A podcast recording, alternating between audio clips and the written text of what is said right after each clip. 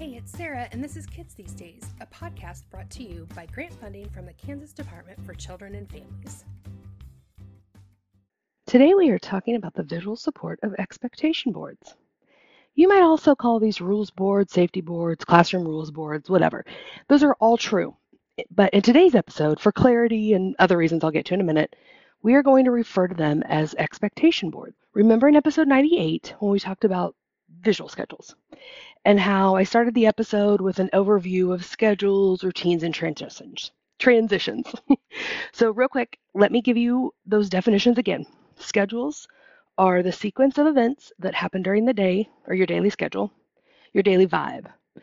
Uh, routines are the procedures we engage in to get through the daily schedule.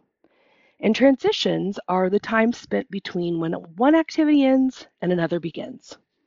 So, when you think about the schedules, routines, and transitions that happen during your day, you know, hand washing, mealtime, getting ready for nap, playing inside outside, putting on a coat, standing in line to go outside, etc., etc.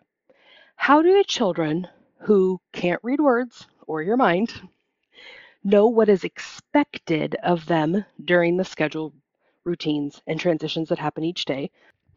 How would a sub or a new teacher know what is expected of the children? Like what behaviors or actions are appropriate during the schedule, routines, and transitions in the program. And how would that sub or new teacher know how to guide the children through those expectations during the schedules, routines, and transitions of the day? How about some visual prompts? Right? One of those visual environmental prompts is, you guessed it, expectation boards. So, when you first started your job or a job, you were most likely given a list of duties and or expectations right? These duties or expectations told you what to do and how to do it in order to succeed in your position. You might revisit those duties or expectations from time to time check in on your progress you know maybe once or twice a year evaluation with your supervisor. Well when we remember and apply that idea you know this idea that play is the work of children and we apply that same line of thinking, you know, providing duties and expectations at the start and throughout, then that's when we're talking about expectation boards, right? Remember, young children's brains are not able to process and remember ab- abstract concepts like detailed multi step sequences or complicated rules. When everyone understands the expectations of the classroom, and those expectations are taught and reinforced consistently by all teachers in the room, children and adults learn and grow. So, you know, expectation boards, they provide children that visual reminder representation of what's expected when they engage in certain areas or with certain materials throughout the room. Right? It shows them how to be safe in certain areas and with specific materials, how to treat peers, how to use materials in specific ways. Earlier, I said that some people call these rules boards, but I'm calling them expectation boards. Well, let's talk about why. When I think of a rule, I think of black and white no mistakes allowed, my way or the highway. But when I think of expectation, I think about looking forward to or anticipating or the probability that something will occur. Right? So when we apply this to guiding and directing children, by having expectations instead of rules, we're able to provide children guidance on what we want to see happen while allowing them for making mistakes and just figuring it out. So, some guidelines to keep in mind when creating an expectations board. They can be used for the classroom or with one individual child who might need extra support with things like separation, transition, napping, um, taking turns, etc. You want to make sure that each expectation it must be positively stated, right? You know, we want we want him we want it to tell them what to do instead of what not to do. So we're going to say use your walking feet to keep your body safe instead of we don't run.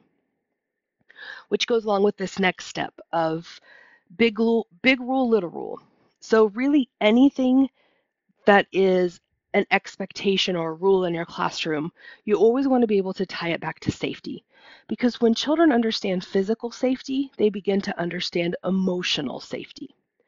So, you know, the big rule, little rule, or big expectation, little expectation. Um, you know, we tie that back to safety, right? The so the little rule is, or the little expectation is, we keep our feet on the floor, and then the big rule, big expectation is to keep our bodies safe, right? So I'm always tying it back to safety. And unlike when we talked about visual schedules, expectations boards, they don't need to be displayed in a completely linear or horizontal fashion, again, like we talked about with visual schedules. But you do want, if there's a sequence of events to the expectation, then you know you absolutely want to have all of those displayed beside each other in order all at one time. And again, just like we've talked about with visual schedules and so many other things, real pictures really should accompany the written words that are used to describe that expectation. Remember, children are visual processors. They have to see themselves or someone they know engaging in that activity to begin to make that connection with it, to really understand, oh, that's what it looks like to use a gentle touch. That's me using a gentle touch. That's Sarah using a gentle touch. I know Sarah, I can make that connection. For infants and young toddlers, your expectation board really should have no more than one to three. Um, three might even be pushing it. you know, I, again, always tying it back to safety. You know, we use walking feet to keep our bodies safe. We use gentle touches to keep our bodies safe. We use listening ears to keep our bodies safe. For older toddlers and preschool, school age, you know, you're looking at no more than three to five. And when it's age appropriate, you can encourage those children to share their expectations for an area or a material. Like, how could we be safe when we're playing outside? Or what's some things we can try when we want to take a turn? You know, just like us with adults, when children help define those expectations, they're more likely to follow them.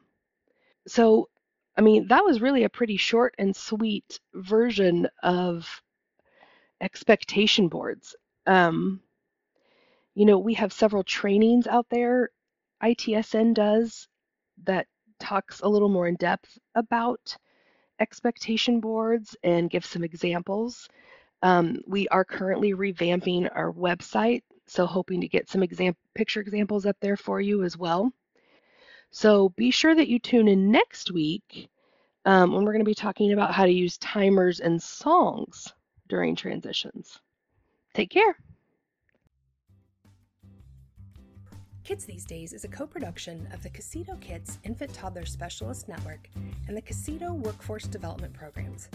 These programs are supported through a grant from the Kansas Department for Children and Families Child Care and Early Education Services.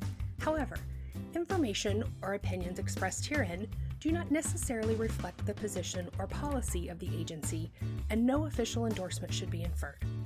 If you have questions, comments, suggestions, or want to share your practice related to this or a previous episode, please email us at kidsthesedayspod at gmail and follow us on Instagram and Facebook at Kids These Days Pod and Twitter at KTDPod. Be sure to check out be sure to check out the resources for the episode in the show notes, and don't forget to hit subscribe, rate, and review. Give us five stars. This episode was written, recorded, and edited by Sarah Holmes. Music track Hackbeat by Kevin MacLeod.